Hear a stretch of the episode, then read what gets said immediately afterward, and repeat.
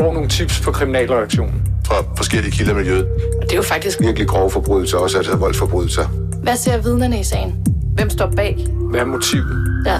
Konflikt imellem Forskellige grupperinger. Drab. Vold. Hævn. Hver uge vender vi aktuelle kriminalsager på Ekstrabladet. Dansk retshistories største overgrebssag kaldte anklageren sagen mod huliganlederen Kevin Werner, da han kom med sin procedure i sagen i Østre Landsret øh, onsdag. Vi har tidligere talt om den her sag afhørt øh, 20. januar, efter at Kevin Werner han afgav sin forklaring i retten. Og Christian Kornø, du har jo skrevet altså utallige artikler om den her sag, og også talt med Kevin Werner selv. Hvis der er nogle lytter, der ikke lige er sådan fuldstændig inde i sagen, kan du så ikke lige skitsere, hvad den handler om? Jo, det kan jeg sagtens. Kevin Werner blev jo øh, tilbage i, i juni måned øh, idømt forvaring i byretten i Glostrup øh, for øh, en række overgreb mod 15 drenge og en pige. Altså seksuelle overgreb, øh, voldtægter og, og grov vold og trusler. Og der bedømte man ham øh, farlig, og derfor fik han forvaring.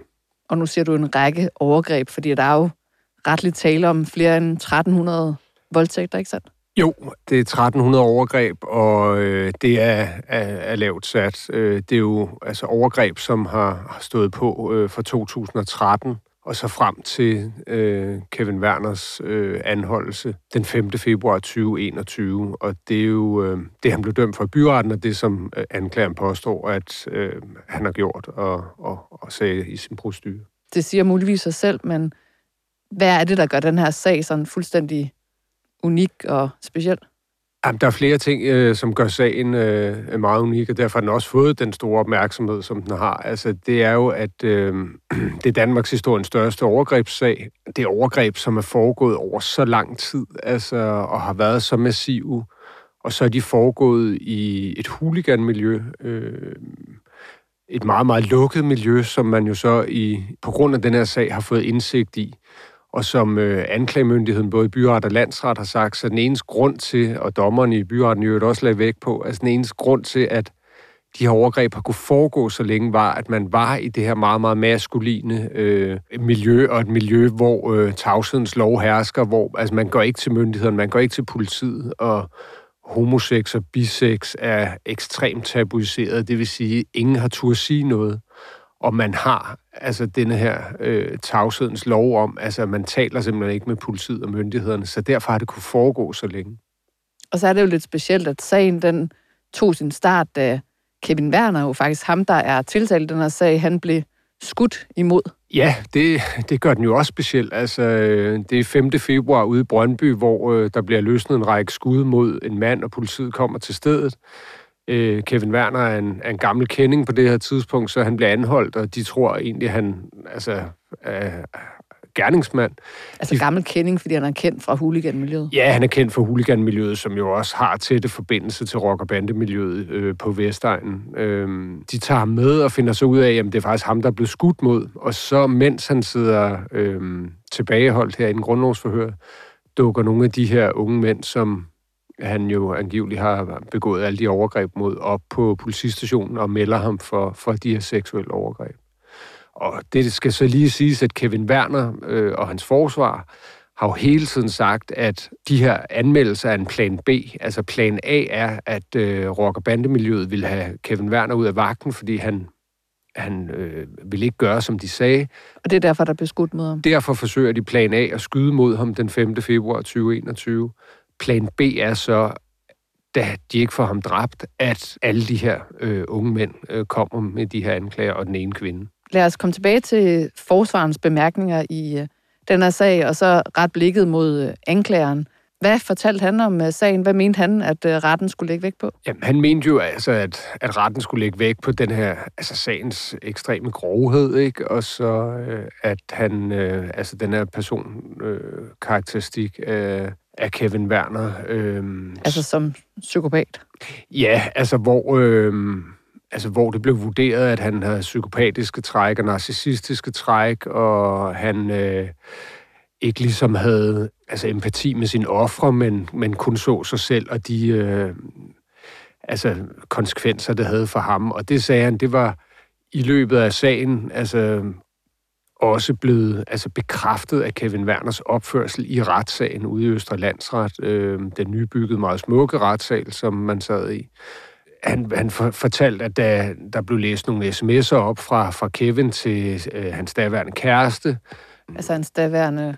øh, kvindelige kæreste, at så sad han øh, nærmest og lå tårne løb øh, og, og, og blev meget grødlabil.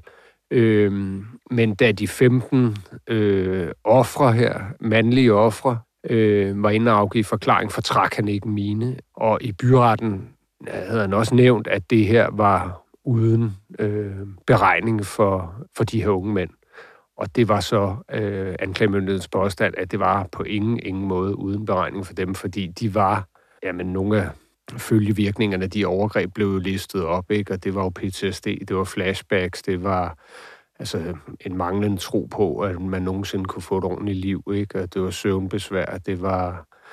Ja. Det er jo altid lidt specielt i de her overgrebssager, at vi hører jo kun den tiltaltes forklaring. Vi hører ikke de forurettedes, fordi at når man er offer for en seksuel forbrydelse, så har man ret til at afgive forklaring bag lukkede døre, at man ikke skal udsættes for den der sådan ekstra krænkelse. Men i anklagerens procedure, der kom han jo øh, ind på nogle af de her unge mænds øh, forklaringer. Og jeg vil faktisk lige læse op fra din øh, artikel, hvor du øh, øh, skriver, hvad anklageren øh, gengiver i en af de her forklaringer. Og han siger, at det var som at være i Kevins hundesnor. Hvis man ikke gjorde, som han sagde, så gjorde øh, Kevin syge ting. Jeg var langsomt begyndt at tage livet af mig selv.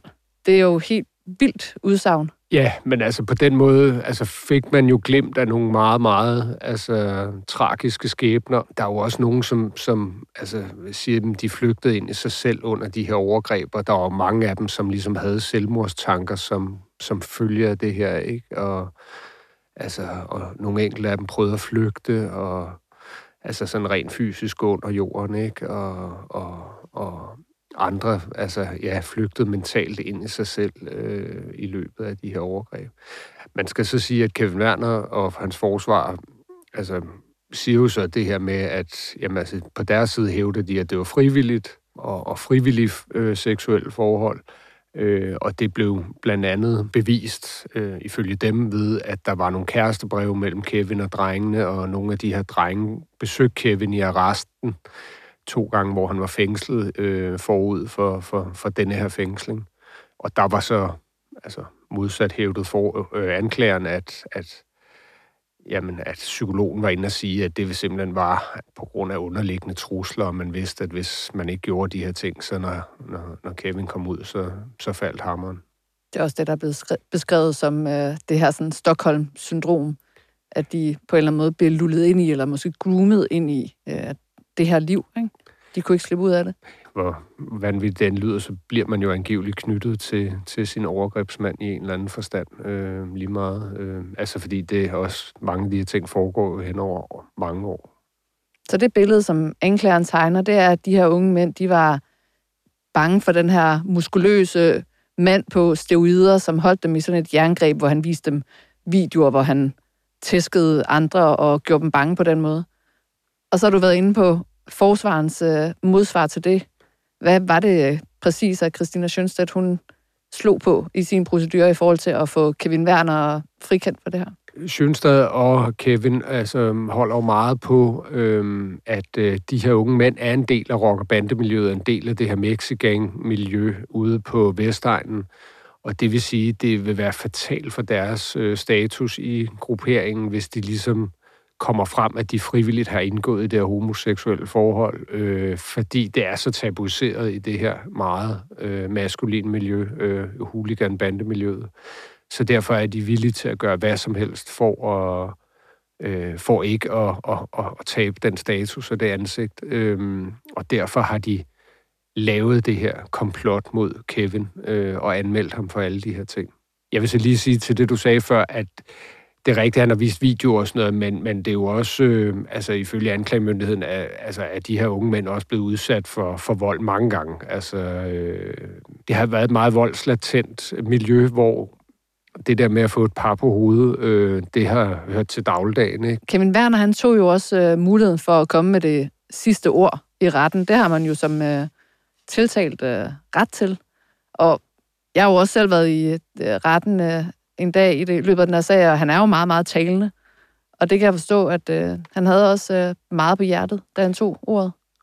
Ja, altså øh, han havde ligesom øh, forberedt noget, kunne man fornemme, og øh, det han sagde var, øh, at øh, han mente, at øh, de virkelig forurettede i denne her sag, det var ikke øh, drengene eller ham selv eller nogen, det var de pårørende, øh, fordi de ligesom ufrivilligt var blevet, blevet trukket ind i det her. Altså de pårørende til dem, der er forurettet i sagen.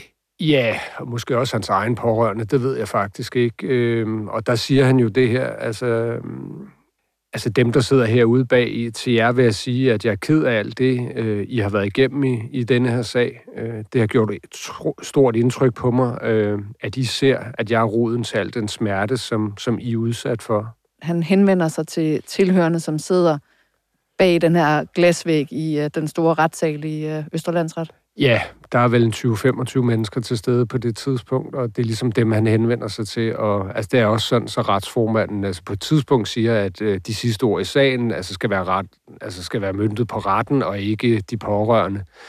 Øhm, og så tager Kevin ligesom retten med ind, men, men fortsætter ligesom sin, sin, sin tale til, til de pårørende, hvor han siger, at, at han er, altså, altså, han aldrig kunne finde på at, at forgribe sig på andre mennesker, øhm, og de og retten skal vide, at han er, han er ked af det, som, som de som pårørende er blevet, blevet trukket igennem. Og tilhørende, hvordan reagerede de på, at han på den her måde sådan direkte henvendte sig til dem? Ja, lige da han begynder, er der en, øh, jeg ser ikke, hvem det er, og jeg ved ikke, om det er en pårørende, men det formoder jeg, altså, fordi jeg sidder ligesom på en række foran dem, der er både en, der på et tidspunkt siger nej, nej, nej, øh, og, og på en anden tidspunkt er der en, som, som man kan høre mumler, øh, når psykopaten taler. Ikke? Og psykopaten, det kan man sige, at det er jo faktisk også det, der er blevet fastslået i mentalundersøgelsen af Kevin Werner, at han har psykopatiske træk. Kan du egentlig skitsere, hvad der også mere er kommet frem i mentalundersøgelsen? Mentalundersøgelsen altså, har jo vist det her med, at, øh, at han har øh, psykopatiske træk og, og narcissistiske træk, og han øh, altså besidder en overfladisk charme, øh, men han, han har ikke altså empati og indlevelse for, for andre mennesker, øh, og han øh, lever i en verden ligesom uden for, for det normale samfund, ikke? Øh, og man kan sige, at den der overflade charme ser man jo også øh, i, i retten, ikke? Øh, når han taler, fordi som du selv siger, han er jo meget talende og svarer gerne på ting og tager gerne ordet. Men hvis vi skal skitsere status på den her sag, så er det, at Kevin Werner, han nægter sig fortsat skyldig.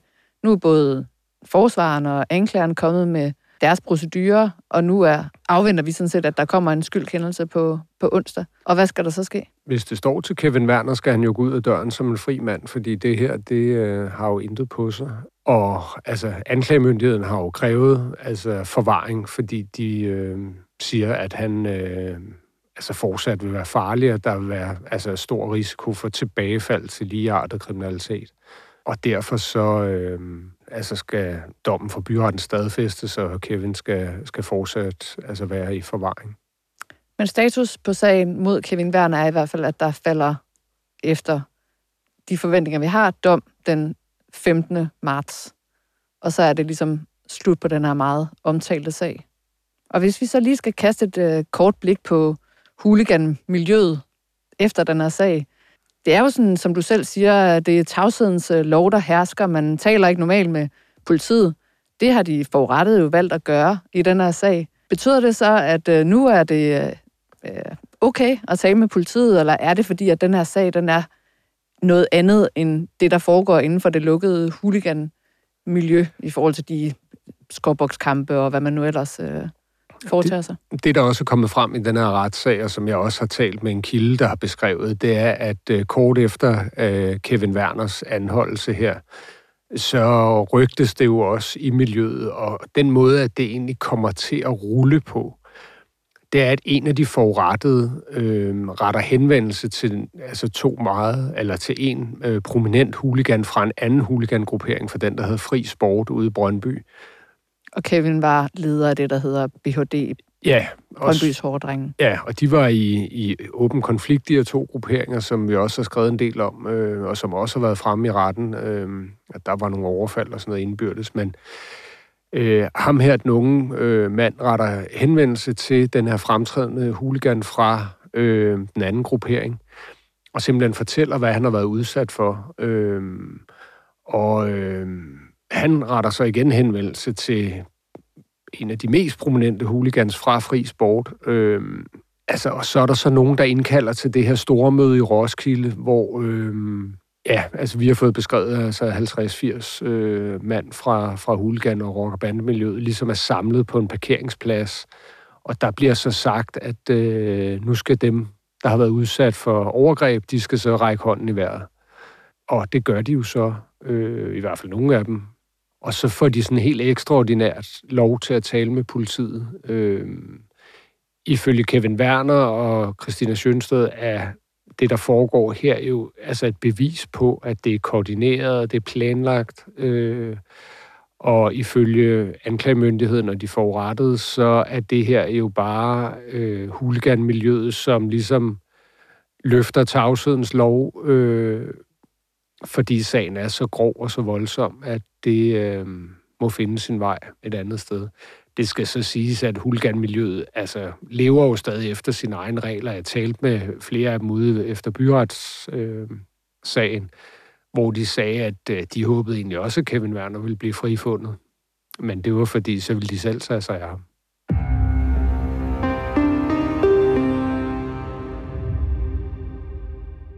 En kvinde, der var gravid i 26. uge, blev stukket ihjel med skillige knivstik. Det skete, da hun fik fri fra det plejecenter i Holbæk, hvor hun arbejdede. Nu en 25-årig mand og en 34-årig kvinde tiltalt i sagen. Drabet skete den 3. november sidste år, omkring kl. 23.10. Med os i studiet har vi Cecilie Erland, som er kriminalreporter på Ekstrabladet og stammer fra Holbæk. Du har jo fulgt denne her sag. Kan du fortælle os, øh, hvad der skete, og hvad de er tiltalt for? Hvad skete der den aften foran øh, plejecentret i Holbæk? Det vi ved, det er, at hun fik fri fra sin aftenvagt. Hun arbejdede på det her plejecenter, og hun går ud på parkeringspladsen, hvor hendes lille lyseblå Suzuki, Suzuki Alto er parkeret. Hun øh, kommer faktisk ind i bilen og sætter sig ind i bilen, hvor hun er på vej hjem, øh, men hun bliver trukket ud af en gerningsmand, som begynder at stikke hende flere gange, og nu ved vi, at hun er ramt i lungen, hjertet, leveren, tarmene og livmoren, og det er altså, mens hun er gravid i 26. uge. Øh, gerningsmanden, han bliver øh, faktisk, altså der er en kollega, der forsøger at stoppe ham, men han lykkes ligesom med at, at give hende alle de her knivstik, inden han løber fra stedet. Men derfor får hun altså også hurtig lægehjælp, fordi at, at der er den her kollega, som kan tilkalde hjælp. Og øh, efterfølgende lykkes det egentlig lægerne at, at lave et akut kejsersnit, hvor at den lille dreng øh, i første omgang overlever, men fem dage senere ved vi så, at han, øh, at han afgår ved døden. Det er jo et uhyggeligt drab. Altså, det, gerningsmanden står og venter på hende ude på parkeringspladsen, ikke? Det er det, som vi så ved nu, at politiet i hvert fald mener, at han har gjort i, i længere tid den dag, og faktisk nok også har været der flere gange i løbet af dagen. Ja, fordi umiddelbart efter det her drab, der bliver en 25-årig mand og en 34-årig kvinde anholdt og sigtet for drabet. Og det, der er sket nu, det er, at øh, fredag, der kom anklageskriftet mod de her to personer, hvor øh, at manden han er blevet tiltalt for drab, og kvinden hun er blevet tiltalt for medvirken til drab. Kommer der flere detaljer frem omkring hændelsesforløbet? Tiltalen lyder nogenlunde ens med den sigtelse, vi har kendt til en del måneder, altså hvor man mener, at øh, de to begge har været involveret i drabet på den måde, at hun ligesom har tilskyndet til drabet, og han rent faktisk har udført det. Altså det er altså politiets tese, de nægter sig begge to skyldige. Øhm, men i anklageskriftet, der fremgår det så også, at det faktisk er, altså for det første er det noget, de har planlagt forud for dagen. Han har blandt andet øh, fået oplysninger af hende om, hvor at den 37-årige gravide kvinde arbejdede, og hvornår hun havde fri. Og politiet så har så åbenbart også kunne udlæse fra deres telefoner, ved at gå ud fra, at øh, de via den her beskedtjeneste WhatsApp har skrevet sammen på dagen, helt op til fem minutter, før hun bliver dræbt. Øhm, og de, de øh, politiet mener i hvert fald, at han har været på gerningsstedet flere gange i løbet af dagen, og altså senest her om aftenen, øh, hvor det ender helt fatalt. Hvor han simpelthen ifølge anklageskriftet har stået og ventet på, at hun fik fri. Ja, lige præcis. Sagen den er jo kørt for lukkede døre, så derfor ved vi jo ikke, hvad det er, politiet har mod de her to øh, personer, som har siddet varetægtsfængslet øh, lige siden øh, grundlovsforhøret. I anklageskriftet, der står der også noget omkring øh, kvindens barn, altså det ufødte barn, som hun øh, havde i maven. Hvad skete der med det? Jamen, altså, der står, at øh, barnet, som følge af de her knivstikker, og der kan vi jo så også læse, at det blandt andet er, knivstik i livmoren og andre steder, ligesom i maveregionen. Øhm, øh, altså efterfølgende måtte der foretages det her akutte kejsersnit, og at han øh, egentlig jo var i live, men, men så fordi han netop blev født alt, alt for tidligt, øh, døde den 8. november. Og, og det er altså fem dage efter, at hans mor blev dræbt. Jeg kan huske, at øh, midt i den her meget, meget tragiske, frygtelige sag, at vi alle sammen sådan så et lille lyspunkt, lyspunkt i, at den her lille dreng, han i det mindste overlevede, men desværre så kom beskeden jo så netop de her fem dage senere. Det er jo oplagt at tænke, at der så taler om et dobbeltdrab her. Altså, på, på, så, så vidt jeg husker, så øh, på det her tidspunkt vidste vi ikke præcis, hvor langt hun var henne. Altså, vi havde jo talt med kilder, som havde fortalt, at hun var altså, meget tydeligt gravid, og det var jo nok også noget af det, der gjorde, at vi, ligesom tror jeg, rigtig mange andre i Danmark sad og håbede, at det lille barn ville klare det. Øh, men, men det var altså i, i 26. graviditetsuge, hvilket jo er meget, meget for tidligt født.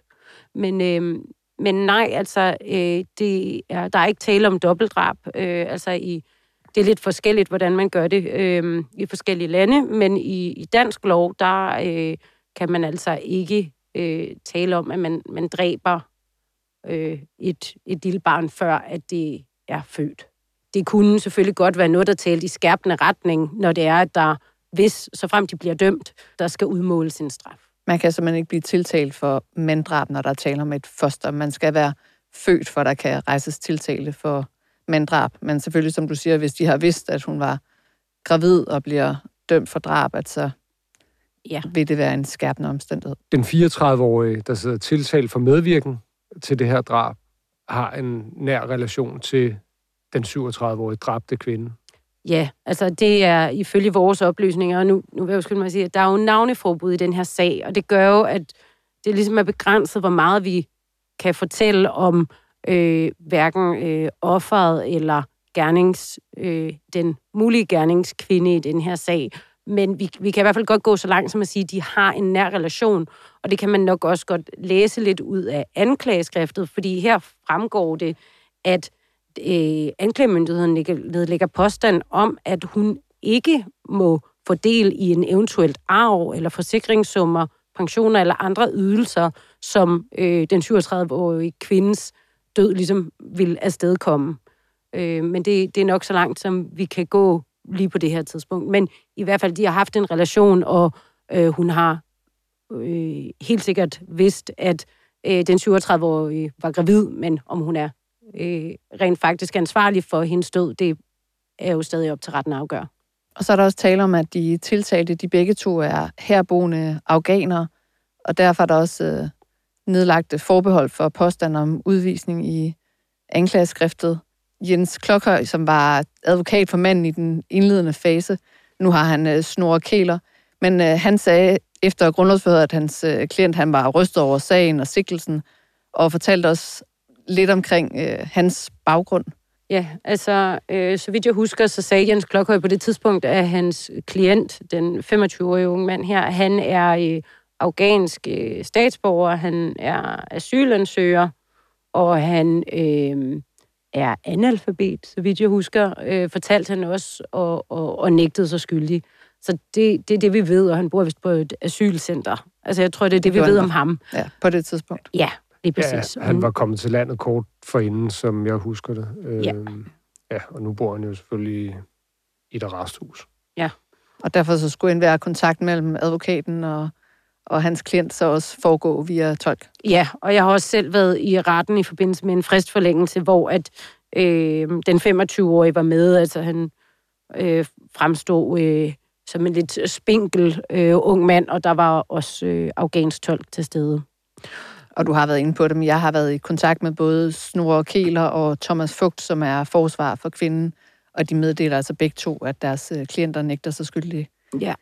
I forhold til offeret, den 37-årige gravide kvinde, hvad viser vores research på hende? Hun er jo også afghansk, øh, herboende afghaner, og hun har boet her en hel del år. Hun har to ældre børn. Øh, så vidt vi har forstået, så er øh, faren til øh, det, den lille dreng, hun var gravid med, han er i udlandet.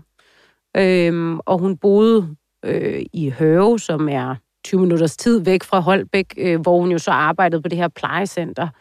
Alle fortæller om en kvinde, der var enormt arbejdsom, sød, venlig, øh, smuk med langt mørkt hår og, og på alle måder et, et rigtig fint menneske, og der var meget... Øh, altså, det var et stort chok for det her lokale samfund, øh, den her lille landsby, som hun bor i, at, at det her kunne ske øh, for hende. Og, og igen, altså selve motivet bag drabet, jamen, det kender vi jo ikke nu. Øh, og, men det vil jo sandsynligvis blive altså, øh, udrullet i, i retten, når den starter her til øh, september, hvor den er berammet.